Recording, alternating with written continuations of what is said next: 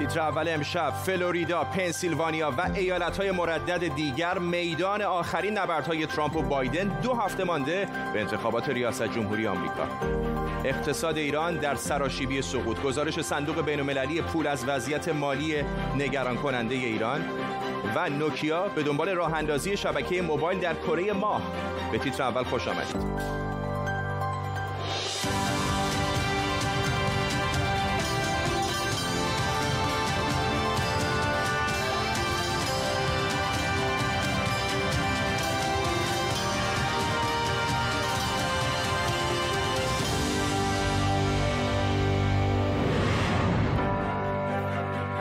Call به شما 14 روز مونده به انتخابات ریاست جمهوری آمریکا. دو رقیب اصلی یعنی بایدن و ترامپ در حال سفر برای جلب آرای بیشتر به خصوص در ایالت‌های مرددن. تا ساعتی دیگه دونالد ترامپ راهی ایالت کلیدی پنسیلوانیا میشه. امشب مفصل به اهمیت این ایالت در انتخابات 13 آبان ماه می‌پردازیم. قرار دومین و آخرین مناظره انتخاباتی هم پس فردا در نشویل تنسی برگزار بشه که اتفاقا ما همون رو زنده پخش می‌کنیم. در طول برنامه گروهی از خبرنگاران و کارشناسان ما را همراهی می‌کنن. اول از همه بریم به فلوریدا. یکی دیگر از اون ایالت های مردد و کلیدی. بهار خدابنده از میامی با ماست. بهار فلوریدا شاید در واقع منعکس کننده کل آمریکا باشه چون همه جور آدمی از طیف‌های مختلف سیاسی اونجا هست و ایالت مردد هست. آخرین وضعیت روی زمین چطوره؟ فردا همونطور که خودت گفتی تو دو هفته آینده چشم های کل کشور به, به فلوریدا و دو تا, دو تا ایالت دیگه چرخشی خواهد بود. فلوریدا یکی از مهمترین ایالت هاست به این علت که 29 تا رأی الکترال داره که تعدادش بالا هست و برای همین هم رقابت هر دو تا کاندیدترش شدیدن بالاست. هفته پیش هر جفتشون اینجا سر زدن هر جفتشون با مردم صحبت کردن و دارن سعی می‌کنن که اختلاف بسیار کمی که در فلوریدا در نظرسنجی ها وجود داره رو به طرف خودشون بچرخونن. در حال حاضر نظرسنجی نشون که جو بایدن 3 ممیز 4 درصد در فلوریدا جلوتر اما نظرسنجی ها قبلا هم نشون می‌داده که هیلاری کلینتون جلوتر منتها دیدیم که نتیجه انتخابات به راحتی ممکنه که با این نظرسنجی ها متفاوت باشه. رأی گیری زود هنگام از دیروز آغاز شده. هنوز آمار دقیق نداریم ولی می‌دونیم که صفهای بلندم صندوق های رأی کشیده شده بوده و می‌دونیم که تعداد بالایی اینطور که از ظاهر شهر به نظر میاد توی انتخابات تا این لحظه شرکت کردن. همونطور که خودت گفتی از دسته های سیاسی مختلف اینجا از همه گروه ها در واقع هستن و بنابراین اختلافات و در واقع بحث سر انتخابات بسیار زیاده. همشون چشم دوختن به مناظره ای که قرار روز پنج شنبه اتفاق بیفته. من آخرین های مناظره هم بهت بگم که در روند مناظره این بار ما خواهیم دید که دکمه میوت اضافه شده به این مفهوم که وقتی یکی از کاندیداها در دو دقیقه ای که فرصت داره از خودش دفاع کنه و به سوالی جواب بده داره صحبت می‌کنه میکروفون کاندیدا دیگه خاموش خواهد بود و بنابراین احتمالا در مناظره این بار ما بیشتر از نقشه ها و برنامه های هر کدوم از این کاندیداها با خبر خواهیم شد و احتمالا بعد از اون می‌تونیم بیشتر ببینیم که چقدر در نظرسنجی ها اثر خواهد گذاشت. ممنونم از تو بهار خدابنده در میامی فلوریدا. آرش غفوری تحلیلگر سیاسی هم از واشنگتن دی سی به ما پیوسته آقای غفوری همکارم به وضعیت فلوریدا اشاره کرد. یکی دیگر از اون ایالت های کلیدی که آقای ترامپ حدود 5 ساعت دیگه به اونجا سفر خواهد کرد پنسیلوانیا از وضعیت در اونجا به ما بگو. ببین ما هفته پیش در مورد فلوریدا صحبت کردیم که ماستین بود. بین هم, هم, هم حتما باید ببره آقای ترامپ که انتخابات ببره. برای آقای بایدن پنسیلوانیا must win ه یعنی حتما باید ببره و اونم دلیل داره.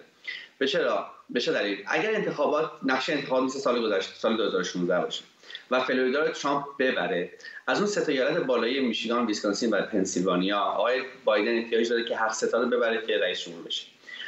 احتمال بردنش تو میشیگان و ویسکانسین بیشتره. اما اگر پنسیلوانیا رو ببازه 20 رای electoral ش از دست میده و انتخابات رو خواهد بود. خواهد باخت. به خاطر پنسیلوانیا خیلی براش مهمه. تو پنسیلوانیا در انتخابات سال 2016 تفاوت آرای بین هیلاری و آقای ترامپ در نظرسنجی حدود 3 ممیز 7 8 درصد بود. در نهایت انتخابات آقای ترامپ برد با کمتر از یک درصد اختلاف. خب نشون میده که با اینکه نظرسنجی بودن این مقدار خطایی داشته. الان اوریج نظرسنجی امروز حدود بالای 6 درصد حدود 6 نیم درصد تفاوت بین این نفر. 44 دو برای آقای ترامپ و 50 و مایز 6 برای آقای بایدن. به خاطر این احتمالش بالاتر. اما اگر فلوریدا رو اگر پنسیلوانیا رو هم بایدن ببازه ایالت بعدی که میاد توی بازی ایالت آریزونا. چرا؟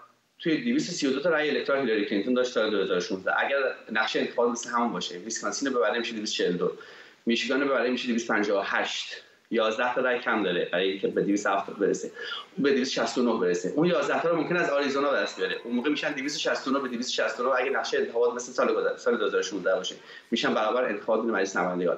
به خاطر این بعد از اون دو تا ایالت دیگه میاد تو بازی. district دو نبراسکا و district دو مین. هر دو رو خانم کلینتون باخت.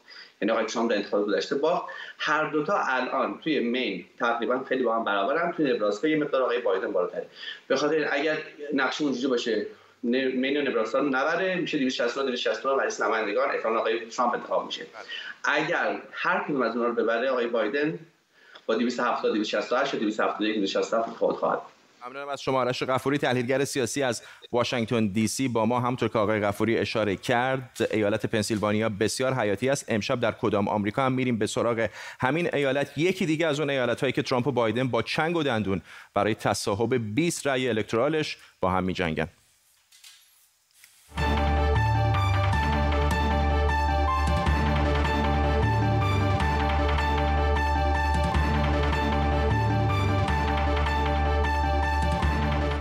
4 سال پیش درست همین موقع ها این وضعیت نظرسنجی در ایالت پنسیلوانیا بود. احتمال برد هیلاری کلینتون 88 درصد و احتمال برد ترامپ حدود 11 درصد بود. دموکرات ها تقریبا مطمئن بودند ایالت مستطیلی پنسیلوانیا مال خودشونه. اما چرا اینطوری فکر می‌کردن؟ اول اینکه توی انتخابات 92 96 2000 2004 2008 و 2012 دموکرات ها پنسیلوانیا رو برده بودند و دوم اینکه سال قبلش همین موقع ها نه تنها نظرسنجی ایالت پنسیلوانیا کلینتون رو برنده می‌دونست بلکه نظرسنجی در سطح ملی هم نشون می‌داد ترامپ تقریبا 10 درصد از هیلاری کلینتون عقبه.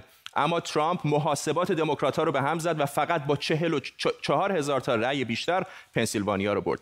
یعنی با اختلاف کمتر از یک درصد. حالا می‌فهمیم که چرا بردن این ایالت هم برای ترامپ و هم برای بایدن کاملا حیاتیه. این ایالت شمالی با حدود 13 میلیون نفر پنجمین ایالت پرجمعیت آمریکاست و شاید مهمتر از اون این که 81 درصد جمعیت پنسیلوانیا رو سفید پوستا تشکیل میدن و بعد از اونها با 11 درصد سیاه پوستا هستن. ترامپ خیلی مطمئن گفته اگر این ایالت رو نبره حتما تقلب صورت گرفته. حالا چرا اینو میگه؟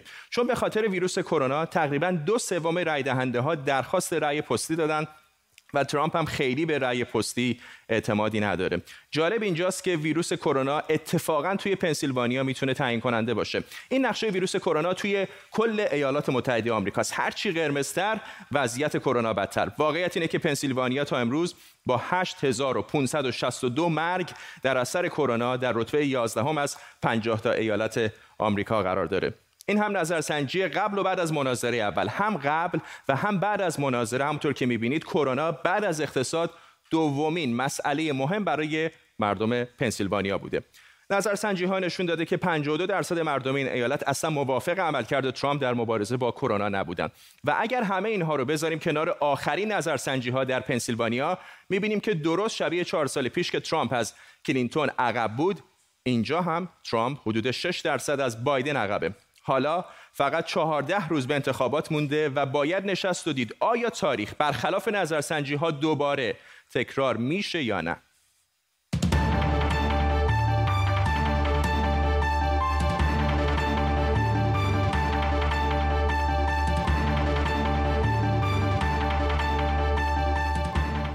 باز هم در پنسیلوانیا دیوان عالی آمریکا تقاضای جمهوری خواهان برای اعمال محدودیت زمانی در شمارش آرای پستی در این ایالت رو رد کرده. بنابراین توی این ایالت آرایی که به صورت پستی ارسال شده تا سه روز بعد از انتخابات هم شمرده میشه. این در حالیه که همین حالا حدود 900 هزار نفر از رای دهنده ها رایشون رو پستی ارسال کردن. همکارم آرش علایی از واشنگتن دی سی با ماست. آرش به نظر میاد همون اندازه که رقابت های انتخاباتی و رایدهی مهم هست. سالن های دادگاه های آمریکا هم در نتیجه این انتخابات تاثیر خواهند داشت. و درست قبل از انتخابات هم می‌بینیم که دوتا طرف شمشیر رو از رو واسه همدیگه بستن. برای اینکه پشت سر هم دارن از همدیگه شکایت می‌کنن. این شکایت ها میره به دادگاه فدرال. دادگاه های پایین دست از با دادگاه پایین دست یا فرودست می‌رسه به دادگاه های عالی آمریکا مثل این کیس. دیروز هم من در برنامه شما آمدم یک کیس دیگه بود در ایالت میشیگان. شبیه این بود. به نفع جمهوری خواه رأی داده بود. این بار قضات عالی آمریکا چهار به چهار بودن و بنابراین رأی مساوی شد. و به نفع دموکرات ها شد. البته این چیزی که مطبوعات میگن این که رأی ها شمرده میشه رأی های همه رأی دهندگان شمرده میشه. هم جمهوری خواهان هم دموکرات ها بنابراین این مسئله رو خود جمهوری خواه هم گفتن که منتظر خواهند بود تا هفته آینده. اونجا جایی که خانم ایمی کنی برد قاضی جدید دیوان عالی آمریکا که جمهوری خواه هست کاتولیک هست و محافظه کار هست و مورد حمایت دونالد ترامپ هست وارد دیوان عالی آمریکا میشه. اون وقت گفتن دوباره ممکن این پرونده رو به جریان بندازن اما اشتباه نکنید. این اولین از خیلی از جنگ هایی که هست که در دادگاه های آمریکا بین دموکرات ها و جمهوری خواه بر سر انتخابات در خواهد گرفت. ممنونم از آرش علایی در واشنگتن دی سی. آرش دیگری آرش آرامش حقوقدان و کارشناس امنیت ملی اینجا در استودیو با ماست. آقای آرامش سال 2000 بود که فلوریدا به دادگاه کشیده شد. این بار چند ایالت کلیدی هست که اگر آقای بایدن یا ترامپ اینها رو به صورت واضح نبرن به نظر میاد که شانس رفتن به دادگاه های عالی دوباره زیاد. فکر نکنم هر شبی باشه که آرش یک و دو و آرش حال سوم هم داشته باشیم. ببینید اتفاقی که میفته در مسئله رأیگیری مثلا در ایالت پنسیلوانیا اول رفت دادگاه ایالتی. هرچند که مسئله قانون اساسی بود ولی چون مسائل حقوقی و قانونی انتخاباتی مسائل ایالتی هستند رفت در دادگاه ایالتی. خود دیوان عالی ایالت پنسیلوانیا که عملا دست دموکرات هاست ولی خب به قضات نمی‌خوایم بگیم دموکرات جمهوری خواه بگیم ایدئولوژی بیشتر لیبرال دارن. هرچند که خانم مثلا ایمی کونی برت از طرف جمهوری خواه دارد منصوب میشه بگیم محافظه کاره چون قضات خیلی خوششون نمیاد لیبل حزبی بهشون بزنید در دیوان عالی پنسیلوانیا رای به نفع دموکرات ها شد. یعنی چی؟ یعنی گفتن که اون و اینم به مقداری واضح بود. و هرچند که چالش های مختلف و چالش های مختلف خواهد آمد ولی مسئله این بود. شما در ایالات متحده روز انتخابات همیشه بر اساس قانون اولین سهشنبه ماه نوامبر این یعنی چی؟ یعنی همون روز همه بر رأی بدن. نه.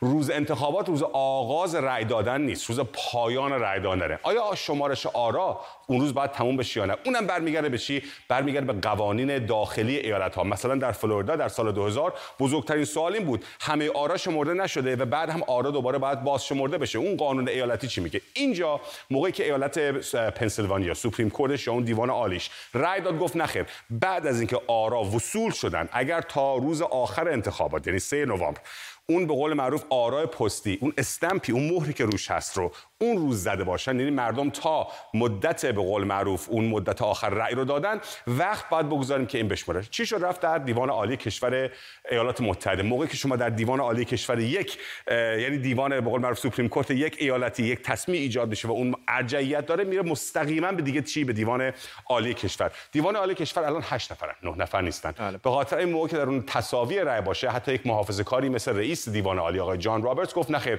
من با لیبرال ها رأی میدم و سه روز اضافه اجازه بدیم که رأی بدن. موقع رأی چهار چهاره یعنی چی؟ یعنی در دادگاه قبلی. قبلی. با ما بمونید یه موضوع حقوقی دیگه هم دارم اینم جالبه بگم. دادگستری آمریکا علیه گوگل غول جستجوی دنیا به اتهام زیر پا گذاشتن قانون antitrust یا ضد انحصار اقامه دعوا می‌کنه.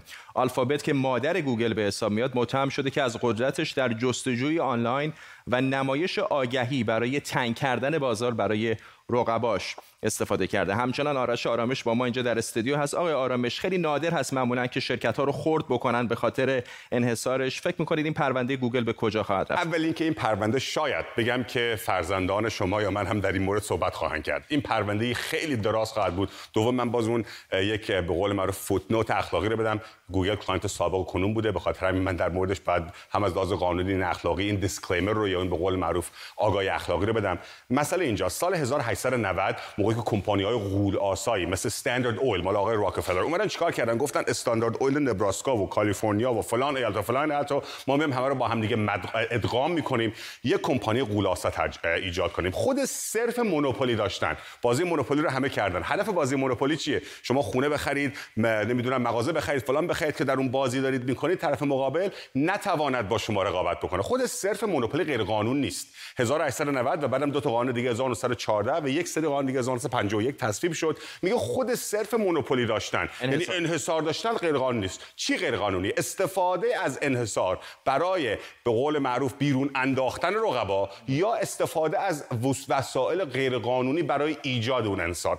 الان یک تستی داریم در دادگاه فدرال. به اون تست میگن consumer welfare. یعنی چی؟ یعنی آیا یک همچین انحصاری یا شکستن یک همچین انحصاری؟ انحصاری به نفع مصرف کننده هست یا نیست. بزرگترین صنعت هایی که در امریکا این بهشون به قول معروف برای مردم ملموسه airline ها و خطوط هوایی داخلی. چهار تا خط هوایی داخلی بالای 75 درصد از بازار رو کنترل می‌کنن. United American Delta Southwest شما ایالات متحده می‌خوان یک بلیط بخرید می‌بینید که قیمت ها اصلا با هم رقابتی نیستن. همین به قول معروف در مورد مسائل دارویی CVS والگرینز و ارزم بزرگ شما کمپانی سوم که میشن فراموش کردم این سه تا کمپانی بزرگ عملا مکسن تمام توزیع دارو در ایالات متحده بالای 75 70 درصد کنترل بله. می‌کنن. به خاطر همین رقابت دارویی نیست. این دو سه تا صنعت دیگه هم به قول معروف چیز میشه. ولی در مجموع مثلا انحصار این هستش که این باعث بد بودن و باعث کمبود رقابت میشه. ولی بهتون میگم این یک لشکرکشی حقوقی خواهد بود.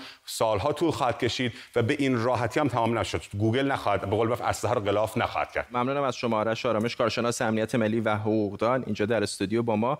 اجازه بدید بریم به فرانسه. تصاویر زنده داریم از تظاهرات سکوت مردم در اعتراض به آنچه که هفته پیش در این کشور اتفاق افتاد در حومه پاریس که مردی اسلامگرای افراطی یک معلم تاریخ رو با بریدن سرش کشت.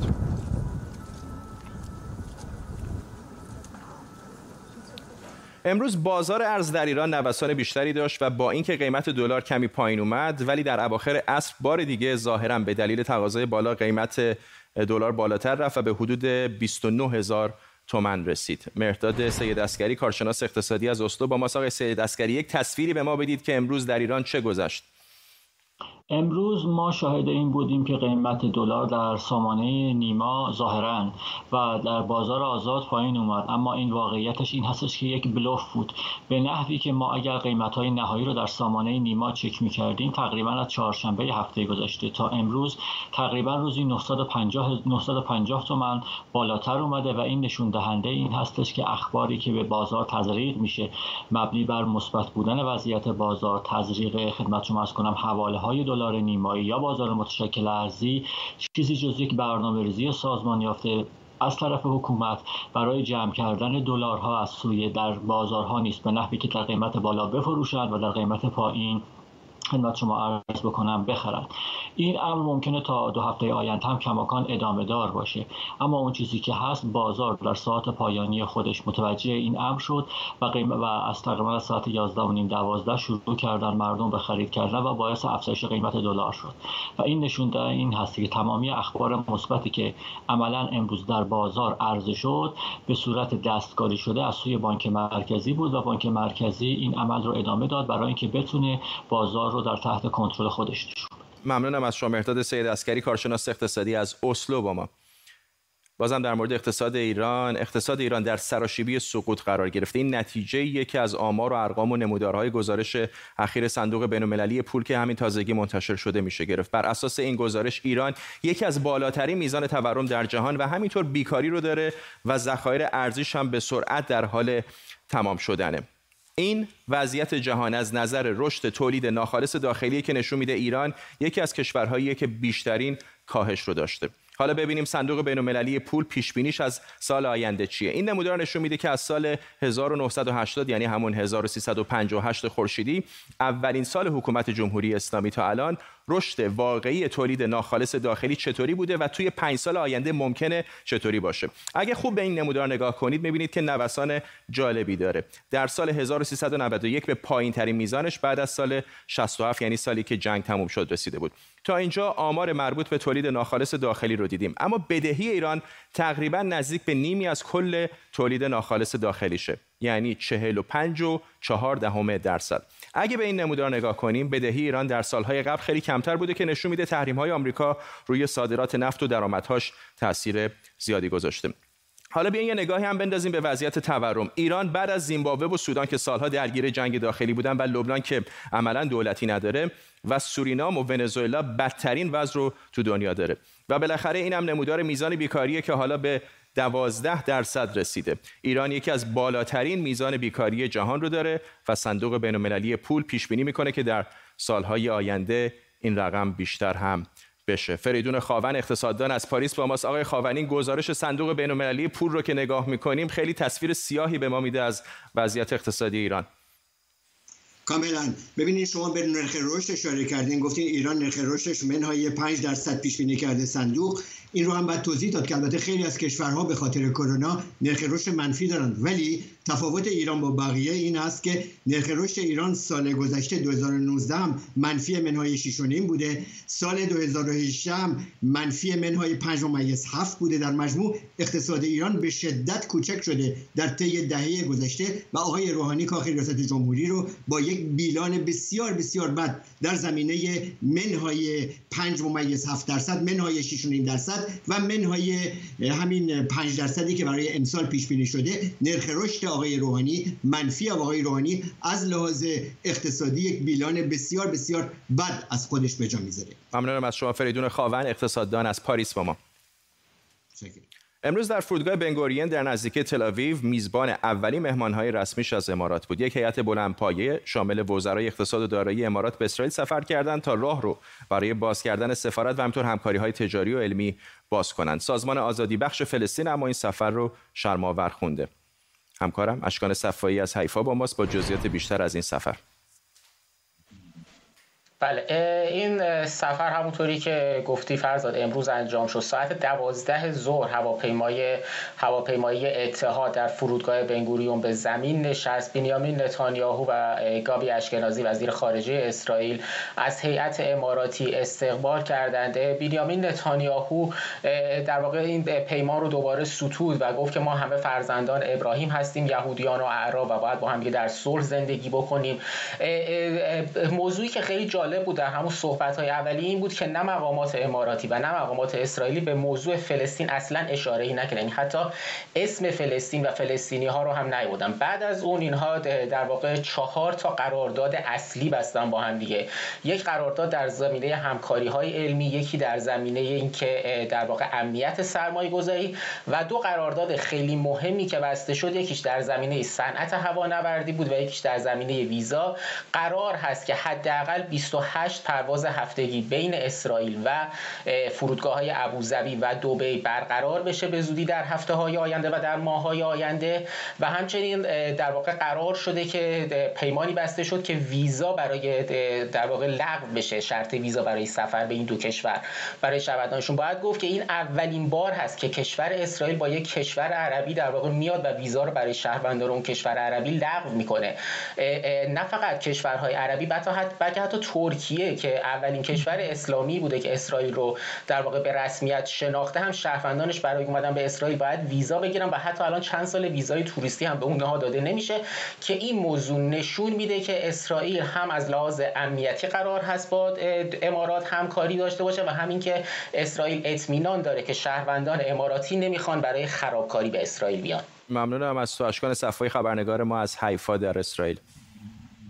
خب الان دیگه زیر زمین و روی هوا هم میشه از تلفن همراه استفاده کرد ولی خبر خوب این که اگه روزی گذرتون به ماه بیفته می‌تونید با موبایلتون با دوست و آشناتون تلفنی حرف بزنید و یا ارتباط تصویری داشته باشید. چون نوکیا داره نسل چهارم تلفن‌های همراه رو برای ماه می‌سازه و اگر دو سه سال دیگه برید ماه احتمالا می‌تونید از اونجا برنامه تیتر اول رو هم زنده با موبایلتون ببینید. محمود تجلیمر مهندس مخابرات و پژوهشگر اینترنت از کلن آلمان. با مساق تجلیمر. نوکیا به نظر از زمین دیگه ناامید شده داره میره به سراغ ماه نوکیا از زمین ناامید نشده ولی به هر حال این هم یک پروژه بسیار بسیار جذاب و جدید از نظر تکنولوژی. یکم بیشتر توضیح می‌دید که دقیقا پروژه نوکیا به چه شکلی است؟ بله. ببینید در واقع شبکه‌ای که اینجا می‌خوان درست بکنن که اساسشون بر اساس LTE در واقع هم 4G گذاشتن برای این هستش که ایستگاه ها یا دستگاه هایی که ناسا می‌خواد جا نصب بکنه با همدیگه ارتباط اطلاعاتی داشته باشن. مثل مثلا فرض کنیم ما در ایران هم به حال اینها داریم دستگاه متفاوتی که با همدیگه ارتباط دارن. ماشین ها هم خیلی از ماشین های جدید در که الان همینجا رو سطح کره راه میرن سیم کارت دارن و با همدیگه ارتباط دارن. اساس قضیه این هست که این خودروهایی که روی سطح کره ماه این ور میرن ایستگاه های متفاوت دوربین ها و آزمایشگاه های متحرک اینها با همدیگه تبادل اطلاعاتی داشته باشن. به همین خاطر آنتن های خاصی رو اونجا باید نصب بکنن مثل همین آنتن هایی که ما اینجا داریم. البته با توجه به شرایط کره ماه اونجا خب یه سری شرایط ویژه هست مثل تغییر دمای بسیار زیاد بسیار سرد بسیار گرم و تشعشعهای هسته‌ای تشعشعهای گرمایی که بسیار زیاد از سطح کره ما اینا باید رعایت بشه. ولی یه همچین شبکه رو درست می‌کنن که از طریق ارتباط ماهواره هم که الان وجود داره بین کره ماه و کره زمین هم این اطلاعات میشه به زمین منتقل کرد. به این ترتیب یه شبکه اینترنت خیلی خوب در اونجا خواهیم داشت خیلی ممنون از شما. محمود تجلیمر مهندس مخابرات و پژوهشگر اینترنت از کلن آلمان با ما. تصاویری دوباره داریم از فرانسه تجمع سکوت کسانی هستش که در اعتراض به آنچه که روز جمعه گذشته در پاریس اتفاق افتاد به یاد معلم تاریخی که کشته شد تجمع کردند رئیس جمهوری فرانسه نیکولا ببخشید امانوئل مکرون کمی پیشتر گفت که اقدامات جدیتری علیه گروه های اسلامگرا صورت خواهد گرفت و گفته که ما می‌دونیم که چه کار باید بکنیم بدون اینکه توضیح بیشتری بده. به این ترتیب می‌رسیم به پایان تیتر اول امشب. تا برنامه بعدی بدرود.